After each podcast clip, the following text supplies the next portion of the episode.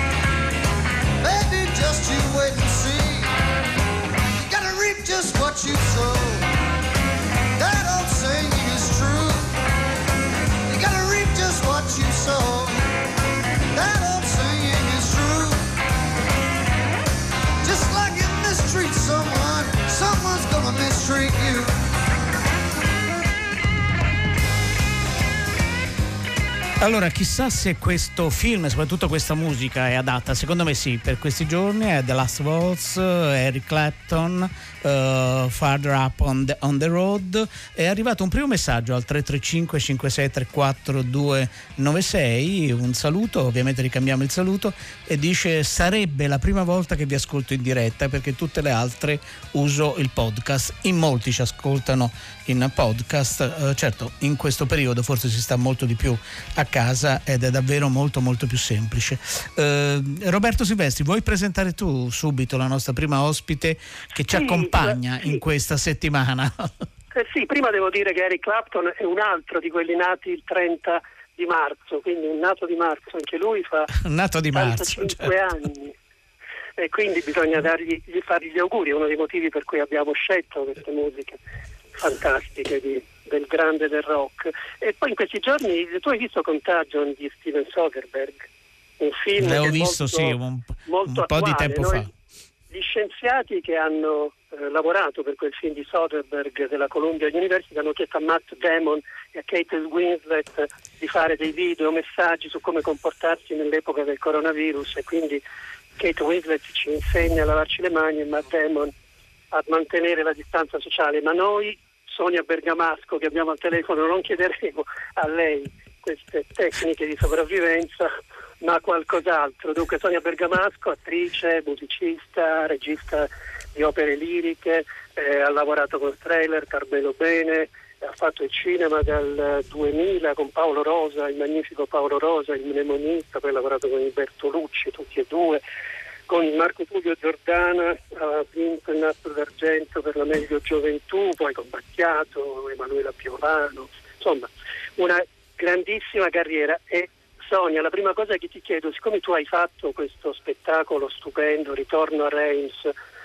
con la regia di Thomas Ostermeier, tratto dal saggio, un teatro tratto dal saggio di Didier Ribon del 2009 su eh, questo vivere nell'Europa oggi, che cosa è successo, cosa ha tramutato l'Europa da, da grande centro della solidarietà in eh, oasi del sovranismo. Ecco, volevo chiederti un po' rispetto a questo lavoro che tu hai fatto poco prima che si scatenasse un grande dibattito sull'Europa in questi giorni no? tra egoisti e non egoisti. Questo, sì. Come la eh, vedi questa sì, cosa? Ti ringrazio di, di, di aver ehm, eh, ricordato questo lavoro molto recente e quest'opera di Didier Ribon, filosofo e sociologo francese, che eh, proprio attraverso la, un, la, sua, proprio la, sua, biografia la attraversa con dolore, con coraggio, per eh, parlare della, della nostra Europa oggi, di quello che è eh, di quello che è eh, per tutti noi e, que- e, e in effetti questo grande trauma che sta vivendo non solo l'Europa ma direi tutto il mondo è la prova del 9 di quello che potrebbe essere e ancora non è e quindi di qualcosa che veramente deve, non c'è momento migliore per cercare di capire cosa fare oggi. Beh, Orban Orban in Ungheria ha deciso di eliminare costituzioni e tutto il resto e opposizioni e dire un solo uomo al comando. Quindi è stata una delle soluzioni che poi in ritorno a Renzi spaventavano. Sì, sì. Eh, eh, sì, eh, eh, benvenuta. Insomma, cioè, eh, ritorno a Reims ricor- eh, metteva in luce quanto le, le, i dominati e comunque le, per- le persone e, e le classi meno rappresentate eh, diventano ancora più povere, ancora meno rappresentate, ancora più sofferenti e questo è il grande pericolo anche oggi, questo non deve essere. Eh, anche da parte mia benvenuta Sonia Bergamasco naturalmente. Senti, noi ti abbiamo chiesto uh, di eh, di portarci un piccolo regalo, per, soprattutto per gli ascoltatori, oltre che per noi naturalmente. Sì, e tu hai scelto, un, hai scelto, una cosa davvero molto, molto, bella. Perché l'hai scelta? Posso chiederti Guarda, questo? È, è, proprio una lettura di questi giorni domi, di, diciamo, domiciliati. Eh, un libricino che non avevo ancora letto e che stava lì eh, pronto per essere letto e mi aspettava ed è un eh, scritte, è un libricino blu ad Elsi eh, del professor Antoine Compagnon che nel 2012, professore de, alla, docente alla Sorbona, ehm, gli viene chiesto di, eh, di, parlare dei saggi di Montaigne, eh, ma gli viene chiesto da un'emittente radiofonica in periodo estivo, tra luglio e agosto, a mezzogiorno, ogni giorno, e lui rimane eh, abbastanza sorpreso da questa richiesta. Giustamente. Eh, ed è stato in, l'accetta, accetta la sfida e, e realizza queste pillole eh, diciamo, di Montaigne eh, che diventano un grandissimo successo e sono radunate in questo libricino che è davvero bellissimo, io consiglio a tutti, si intitola Un'estate con Montaigne. E, ehm, se volete ve lo leggo ora? No, no, siamo, siamo molto curiosi. Per molto tempo mi sono chiesto, si dice Compagnon, se avrei mai avuto il coraggio di citare l'irriverentissima chiusa dei saggi a rischio di scandalizzare le orecchie più delicate. Ma se sono parole dette da Montaigne, perché non dovrei ridirle io? Eccole. Una volta quel grand'uomo di Esopo vide il suo maestro che pisciava camminando. Insomma, disse, dovremmo allora cacare corretto? Cerchiamo di amministrare bene il nostro tempo. Ce ne resta ancora molto di ozioso e mal impiegato. Un'intera filosofia di vita è così riassunta in poche parole d'effetto. Gli uomini del Rinascimento non facevano tante cerimonie come noi e dicevano con franchezza quel che pensavano. Prendiamoci il tempo per vivere, seguiamo la natura, godiamo del momento presente, non affrettiamoci se non ce n'è motivo. Io ho un vocabolario tutto mio, dice Montaigne, passo il tempo quando è cattivo e uggioso quando è bello non lo voglio passare, lo assapuro, mi ci crogiolo. Dobbiamo sorvolare su quello cattivo e soffermarci su quello buono. Quando danzo, danzo. Quando dormo, dormo. E anche quando passeggio solitario in un bel giardino, se i miei pensieri si sono soffermati per un po' su circostanze esterne, per un altro po' li riporto alla passeggiata, al giardino, alla dolcezza di quella solitudine e a me stesso. E conclude, sempre con le parole di Montaigne, saper godere del nostro essere così com'è è una forma di perfezione assoluta e quasi divina. Noi cerchiamo condizioni diverse perché non siamo capaci di fare buon uso della nostra e usciamo fuori di noi perché non sappiamo vedere quel che c'è dentro. Seppure saliamo sui trampoli, dovremo comunque camminare con le nostre gambe e anche sul più alto trono del mondo saremo sempre seduti sul nostro culo. A mio giudizio, le più belle vite sono quelle che si conformano al modello comune umano compostamente, senza mirabilia e senza stravaganze. Eccolo. Mi sembra, mi sembra tra l'altro Sonia... Sì, Sonia Bergamasco mi sembra assolutamente pertinente a questi giorni, no? lo stavo ascoltando con molta attenzione e, e, dentro ci sono proprio delle, dei suggerimenti che vanno al di là di lavarsi le mani, come sì. ci ha ricordato Kay Winslet o Matt Damon, di tenere la distanza sociale eh, corretta no? e, il, sì. e, il, ragionare sul tempo e ragionare sul proprio corpo. Voglio leggerti questo messaggio e poi ti, ti salutiamo. Eh, è firmato R, eh, fantastica attrice, autrice e musicista, nonché ragazza in bella coppia puntini puntini e mamma la Sonia mi sembra un messaggio veramente molto molto piacevole insomma. grazie Senti, Enrico, noi allora Enrico, uh, un, prego, secondo, prego Roberto un secondo per chiedere qualcosa su Penderecki il grande musicista polacco eh, che è morto e che ha dato tanto al cinema ci puoi dire due cose? Eh, io, io cosa posso dire di un grande autore che è un grande sperimentatore che non ha mai abbandonato la ricerca, eh, eh, che è diventato anche popolare e universalmente noto grazie al cinema, ma è, è, un, è un, grandissimo musicista eh, del Novecento di, cui, di cui essere orgogliosi. Grazie, grazie di questo Grazie. David. Grazie a voi. Grazie Sonia Bergamasco, una buona serata e verremo a trovarti ogni tanto a casa, sempre telefonicamente e avvertendo prima naturalmente. certo, grazie, buona serata, grazie.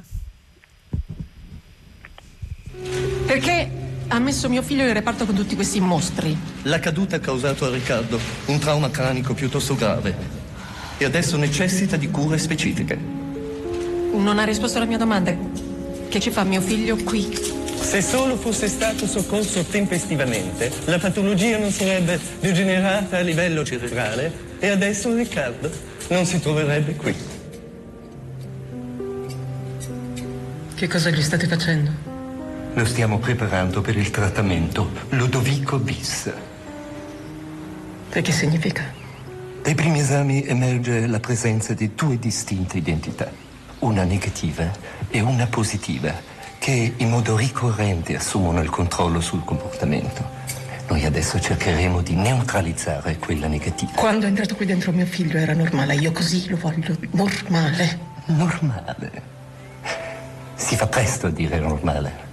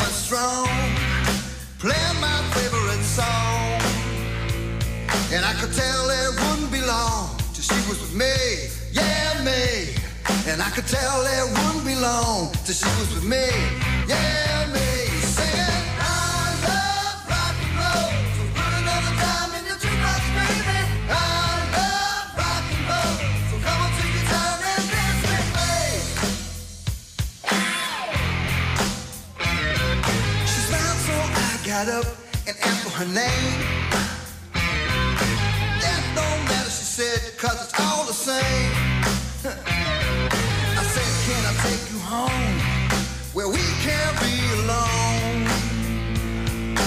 Next we were moving on and she was with me, yeah me. Next we were moving on and she was with me, yeah me.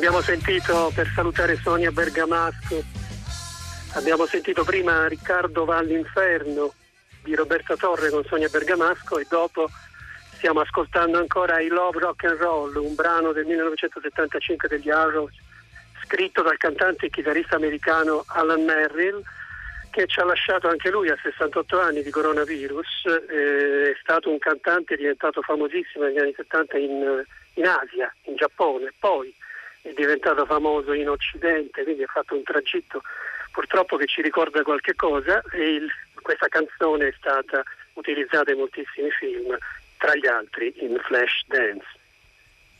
Allora, io leggerei, poi salutiamo subito la nostra ospite, eh, stanno arrivando molti messaggi al 335 5634 296, eh, quindi Maria ringrazia per quello che stiamo facendo in questi giorni, per gli ascoltatori, in particolare per questa puntata, Eh, poi c'è Enrica che ciao tutti a casa, io in cucina a preparare la cena e stasera a casa di Enrica si mangia la polenta, ci precisa, poi mentre Silvia ha recuperato un film che non ha mai visto, che è I Diabolici, c'è grande noir con suspense ai massimi, mentre Sandra ha rivisto ieri sera Mediterraneo e eh, dice sempre molto bello, ci saluta da Trieste e quindi ha visto Mediterraneo mentre soffiava eh, la bora, infatti fa brrr come, come nei fumetti ci scrive e poi ne stanno arrivando, arrivando molti molti altri. Eh, per farvi una compagnia speciale, eh, secondo noi, ma non solo secondo noi, considerando eh, come il libro sta conquistando tantissimi lettori, noi abbiamo un libro che aspettavamo, eh, si chiama A proposito di niente, è l'autobiografia di Woody Allen e noi diamo il bentornata, il benvenuta a Elisabetta Sgarbi. Ciao Elisabetta. Ciao, ciao. Ciao. Ciao, ciao. Eh, Elisabetta, questo, questo libro ha subito, sta subito conquistando eh, lettori, no? è uscito in digitale eh, qualche giorno fa, dopodomani se non ricordo male ci sarà la possibilità di avere anche la versione non, eh, non digitale. Eh, ci racconti come, perché alcuni editori poi si sono rifiutati di pubblicarlo, invece la nave di Teseo, eh, pilotata, tu sei al timone di questa, di questa nave, ha subito giustamente scelto di proporlo e di farlo conoscere ai lettori. È stato complicato con i diritti, come sono andate le cose?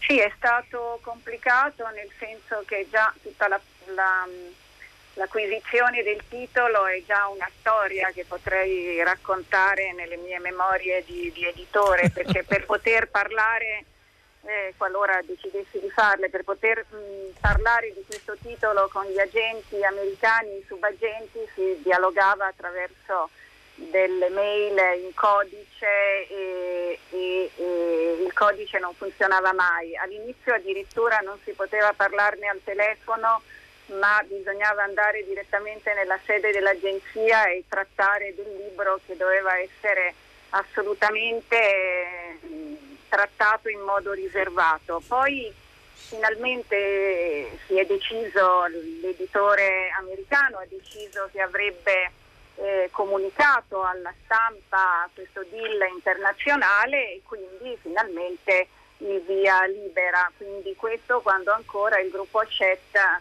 era eh, l'editore in, in America, anche in Spagna e anche in Francia di questa autobiografia. Poi eh, l'insurrezione di alcuni dipendenti, in particolare del, del- del figlio che aveva scritto eh, un libro appunto, in cui appunto mh, accusava fortemente mh, il padre, insomma, sostenendo il movimento MeToo e quindi la casa editrice, il gruppo Hachette per evitare di perdere un autore, che Ronan, che peraltro aveva avuto il premio Pulitzer con quel libro e eh, a fronte del- delle proteste di alcuni dipendenti comunica che il libro eh, non lo pubblicherà. A quel punto eh, insorgo io, eh, non essendo la nave di Teseo, che è una casa editrice come noto assolutamente indipendente, che non appartiene a grandi gruppi, e tantomeno al gruppo Hachette, dico dopo una lunga trattativa e visto che mi sono impegnata nei confronti dell'autore che non deve essere censurato per nessuna ragione, tanto più che neppure la giustizia americana lo aveva eh, condannato, io decido di eh, uscire e dichiaro questo. Nel frattempo un altro editore americano più piccolo, appartenente, si chiama Sky Horse ad Arcadia, comunica che eh, non si deve sapere, che uscirà ben dopo il 9 di eh, aprile, eh, ma che insomma uscirà in cartaceo. E poi all'improvviso comunica che invece decide di andare in libreria, fa la conferenza stampa lunedì scorso e dice andiamo in libreria direttamente con poche copie, perché questo è un lancio, la pubblicazione vera e propria la faremo quando Woody Allen vorrà eh, promuovere il libro. A quel punto eh, ancora una volta insorgo e benché avessi firmato nel contratto che non sarei uscita prima del 9 di aprile né in cartaceo né eh, in digitale, chiedo assolutamente un addendum perché l'uscita del libro cartaceo in America avrebbe danneggiato il lancio in Italia ed esco in anteprima con l'ebook che eh, è un lancio assolutamente anomalo, non è mai successo che un libro così importante nel programma di un editore eh, uscisse in edizione ebook eh, con un prezzo molto simile a quello del cartaceo e andasse prima in ebook che in, in libreria. Il libro quindi ha avuto un'anteprima mondiale in Italia e sono fiera di averlo pubblicato perché è un libro bellissimo e molto divertente, come dice Armando Cavazzoni che non vedeva l'ora di leggerlo e come eh, leggere o vedere un suo, un suo film.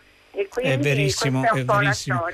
El- Elisabetta, no, grazie perché dietro abbiamo capito ed è giusto ricostruire un po' questa storia ed è grazie per averlo pubblicato perché come dicevi, ma adesso ne parleremo poi naturalmente meglio, entreremo, sfoglieremo Certo. le pagine del Certo. libro. Noi cominciamo ascoltando un frammento di un film, La ruota delle meraviglie di Woody Allen e poi sarà Roberto a cominciare a dialogare con te. Lo sapevo che ti trovavo qui. Perché non sei a scuola? Volevo vedere questo film. È l'ultimo giorno. Non puoi non andare a scuola. Cavolo, Ricci. Per questo vai alla scuola estiva, perché hai perso tanti giorni. Hanno chiamato di nuovo, chiedendo, hai balato? Non mi piace la scuola. Non fa niente, non mi interessa. Neanche a me piace servire ai tavoli, ma abbiamo l'affitto da pagare.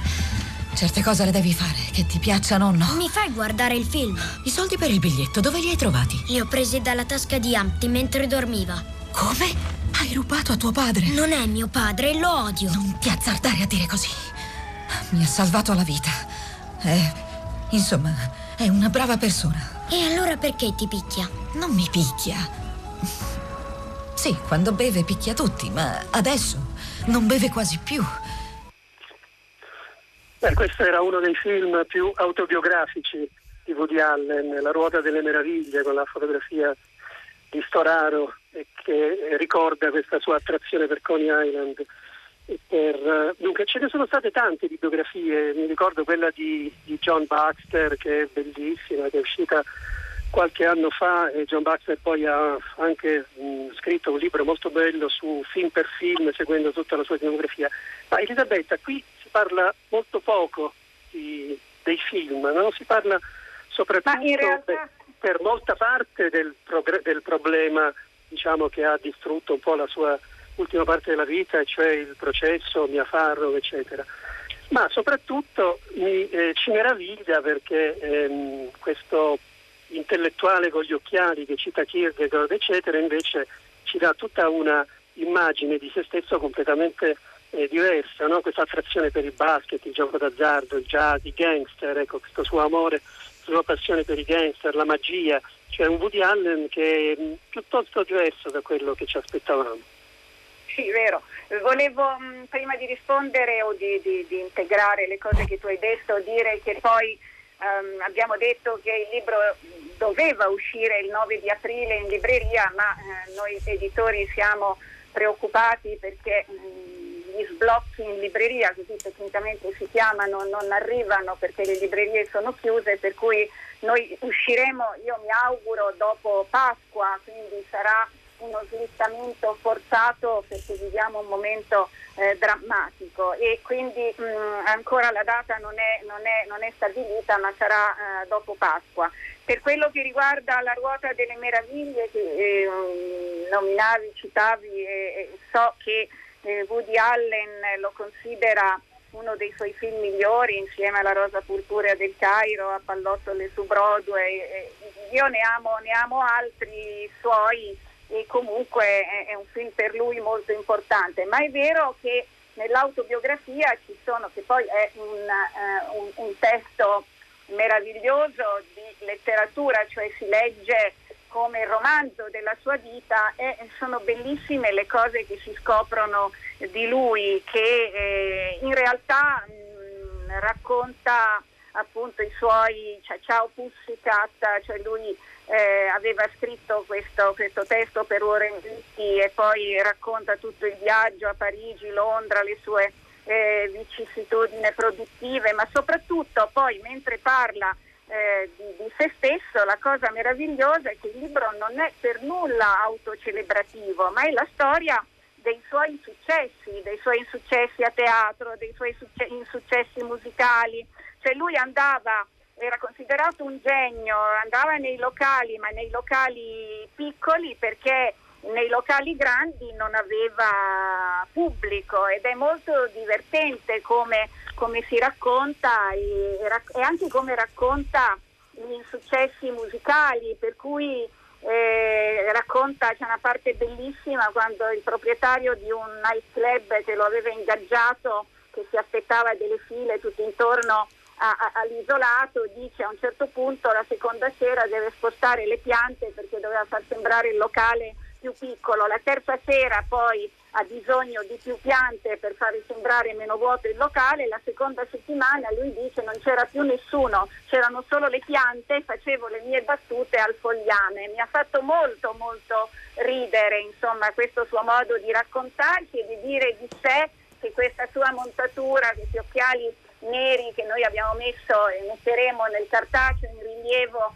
in copertina in un bellissimo disegno di pericoli hanno fatto eh, passare di lui un'immagine classica di un intellettuale molto colto ebreo, mentre lui dice io sostanzialmente sono piuttosto rozzo in realtà, no? e le ragazze che mi piacevano e che io corteggiavo erano tutte ragazze coltissime che facevano citazioni dove io poi alla fine trovavo sempre una scusa per risentirle il giorno dopo e andare a prepararmi sugli autori che, che loro citavano. Insomma, è molto divertente questa, questo suo umorismo che, che, che, che è presente da, da, dall'inizio fino, fino, alla fine, insomma, e poi ci sono no, no, le cose che No, ma infatti Elisabetta Sgarbi, a proposito, di, a proposito di niente, che è il titolo secondo me molto felice dell'autobiografia, ricordiamo pubblicato La nave di Teseo, eh, la cosa che colpisce sono dei momenti in cui si sorride molto e poi sono dei momenti di eh, lieve malinconia, un po' come nei suoi film, sì. e poi questo sempre sì. giocare al, al ribasso, no? dicendo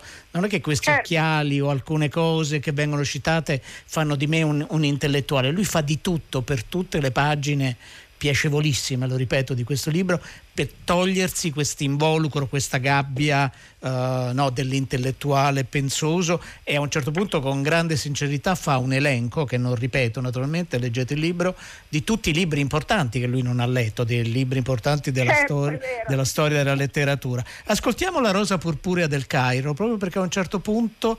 Uh, attraverso la sua vita da, da, ragazzo, da adolescente, poi da, da, da uomo più, eh, più, adulto, si capisce come alcune passioni sono così radicate come quella del cinema, sin da quando lui è, è bambino e a un certo punto proprio nel libro dice, dice il vero protagonista della Rosa Purpurea che sta in platea sono io.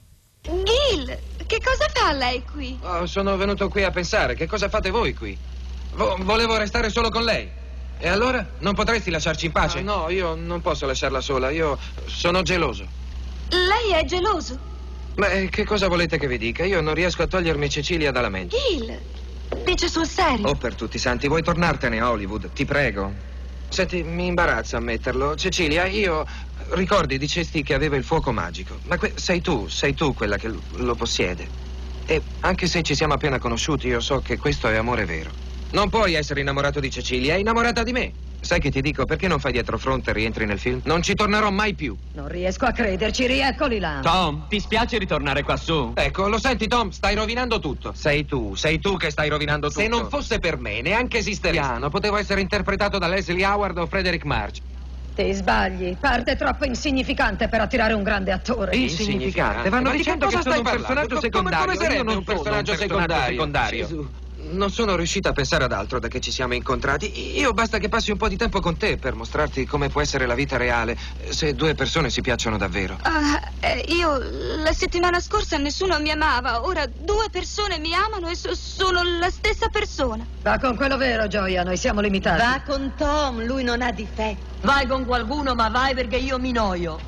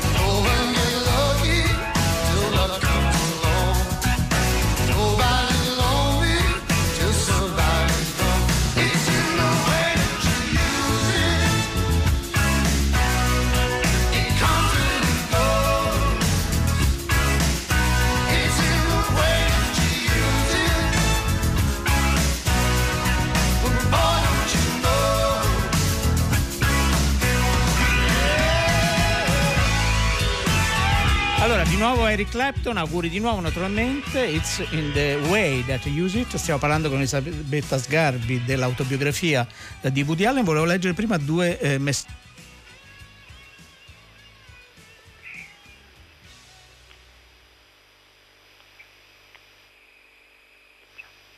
Non c'ho più.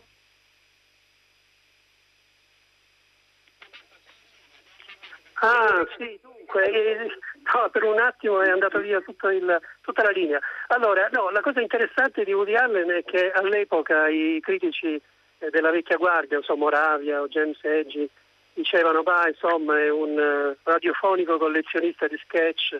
E mi ricordo che Umberto Eco anche nella famosa pubblicazione che Bompiani fece di tutte le sue opere, da saperla lunga, citarci addosso, eccetera, eccetera, lo difendeva moltissimo perché in qualche modo lui era lo spirito di un altro tipo di cinema, no? che eh, come dice lui sono un imperfezionista, agire in modo casuale, irresponsabile, non mi interessa eh, la- eh, il linguaggio cinematografico, eccetera. Mi sembrava che ci fosse molto, che fosse molto vicino a quello che Susan Sontag chiamava no, la sensibilità Kemp, no? questa cosa di mettere delle citazioni alte, basse, medie, tutte in un film, cioè che in qualche modo lui ha dimostrato quello che era il, il, il vero impulso di quegli anni, del 68, no? la soggettività desiderante, quella di essere, di crearsi, no? e non di, di cercare proprio, la propria identità, ma di crearsela questa identità. E, e questa cosa è stata molto importante perché lui ha avuto la fortuna di avere l'Orion che era la casa di produzione che lasciava libertà totale al regista.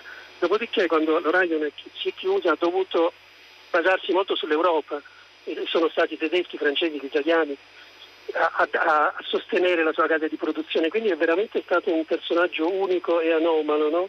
nella storia del cinema.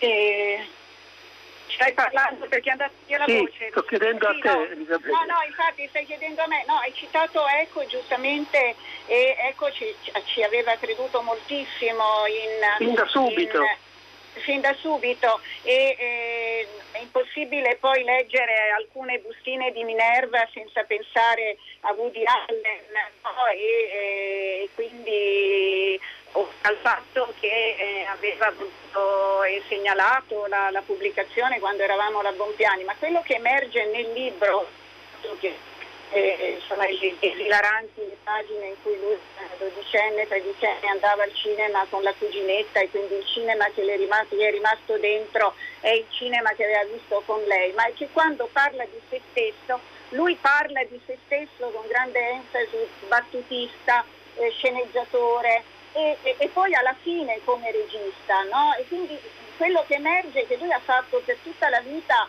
lo scrittore e infatti questa è l'autobiografia di, di, di uno, scrittore, uno scrittore vero no? e, e, questa è la cosa che, che emerge insomma, da questa autobiografia. Di biografie, autobiografie ce ne possono essere tante, abbiamo pubblicato alla Bompiani l'autobiografia di Fritkin, ma qui proprio si sente che ciò che precede che è dentro eh, la vita di, di, Woody Allen è proprio la, la scrittura. E sono bellissime poi tutte le pagine sul suo rapporto con l'ebraismo, il suo distacco dall'ortodossia religiosa ebraica, le pagine bellissime sul, sul, sul Bar Mitzvah, insomma è proprio un testo di, di uno scrittore, è una, è una, narrazione, questa è la forza di questa e tutti quelli che amano la letteratura non potranno che eh, amare questa, questa felicità di, della sua scrittura che, che poi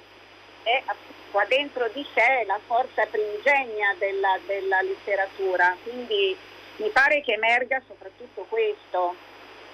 Io direi di, ascolt- di, ascoltare, siamo d'accordo, un altro brano di un altro film di Woody Allen che è Radio Days, proprio perché la radio è qualcosa che lo ha accompagnato sin da bambino. Una grande intensità, mi capisci? E lui è un grande mediatore. Che cosa non darei per avere un'enorme palata di cacca di cavallo? Ma cosa fa uno quando si trova incastrato in una coda con un tipo del genere alle spalle? Ehi, un momento, è una ma cosa da non posso dire le mie opinioni? Ah, certo, Questo è lo un puoi dire, ma deve dirlo a voce alta. In- Eh. Insomma, non si vergogna di pontificare così. È la cosa più buffa. È Marshall McLuhan. Ma, ma, ma, ma lei sa niente di Marshall McLuhan? Ah, davvero? Senti, io tengo un corso all'Università di Columbia. Si chiama TV, Media e Cultura. E credo che le mie valutazioni sul critico McLuhan, beh, abbiano una certa Oh, validità. davvero? Vabbè, Sì. è buffo perché guarda caso è il signor McLuhan proprio qui, quindi, quindi ecco, per favore, senta, senta. Ah, beh, lei venga qui un secondo. Ah. Diglielo. ho sentito quello che ha detto. Lei, lei non sa niente del mio lavoro. Lei sostiene che ogni mia topica è utopica. Come sia arrivata a tenere un corso alla Columbia è cosa che desta meraviglia. Ragazzi, se la realtà fosse così. Allora, ovviamente non era Radio Days, ma io, io ed Annie. Vi ricordo che eh, sul nostro sito trovate un cofanetto dedicato proprio a Woody Allen. Nel cofanetto ci sono Io Manhattan, La rosa purpurea della Cairo e Midnight in, in Paris. Eh, siamo quasi in chiusura. Roberta, abbiamo tempo forse per un'ultima battuta con Ma Elisabetta. la mia battuta e le mie pagine preferite sono le pagine 63 e la pagina 192. Nella pagina 63 Woody Allen spiega esattamente tutti i suoi gusti cinematografici, parla di Billy Wilder, non vi dico che cosa dice, di Bruce, eh, eh, di Lenny Bruce, eh, di Jerry Lewis, di Aaron Lloyd, insomma leggetela per sapere quali sono i suoi gusti. Elisabetta Sgarbi, noi ti ringraziamo moltissimo, buon lavoro, grazie per Posso questo libro. segnalare una Prego. canzone che vorrei ascoltaste? È una canzone che mi piace moltissimo. Si chiama Merendine Blu degli Extra Liscio. Vi consiglio di ascoltarla. È scritta da Pacifico e Mirko Mariani ed è molto divertente. Si mangiano le merendine blu e si diventa supereroi. E credo che in questo momento tutti noi che lavoriamo da casa e anche i medici che lavorano negli ospedali siamo tutti dei supereroi. Quindi ascoltatela. No, no, la metteremo nei Grazie prossimi giorni. Grazie, grazie, Merendine grazie. blu. Bene. Buona serata. Allora, vi salutano tutte le persone che hanno realizzato questa puntata, le nostre curatrici Francesca Levi e Madrena Agnisci, Fabrizio Paccione che ci ha mandato in onda, la nostra Arcadia, Massimiliano Bonomo, Alessandro Boschi, Erika Favaro, con noi Sonia Bergamasco e Elisabetta Sgarbi e dalle rispettive case Roberto Silvestri ed Enrico Magrelli. Magrelli. A domani, buona serata.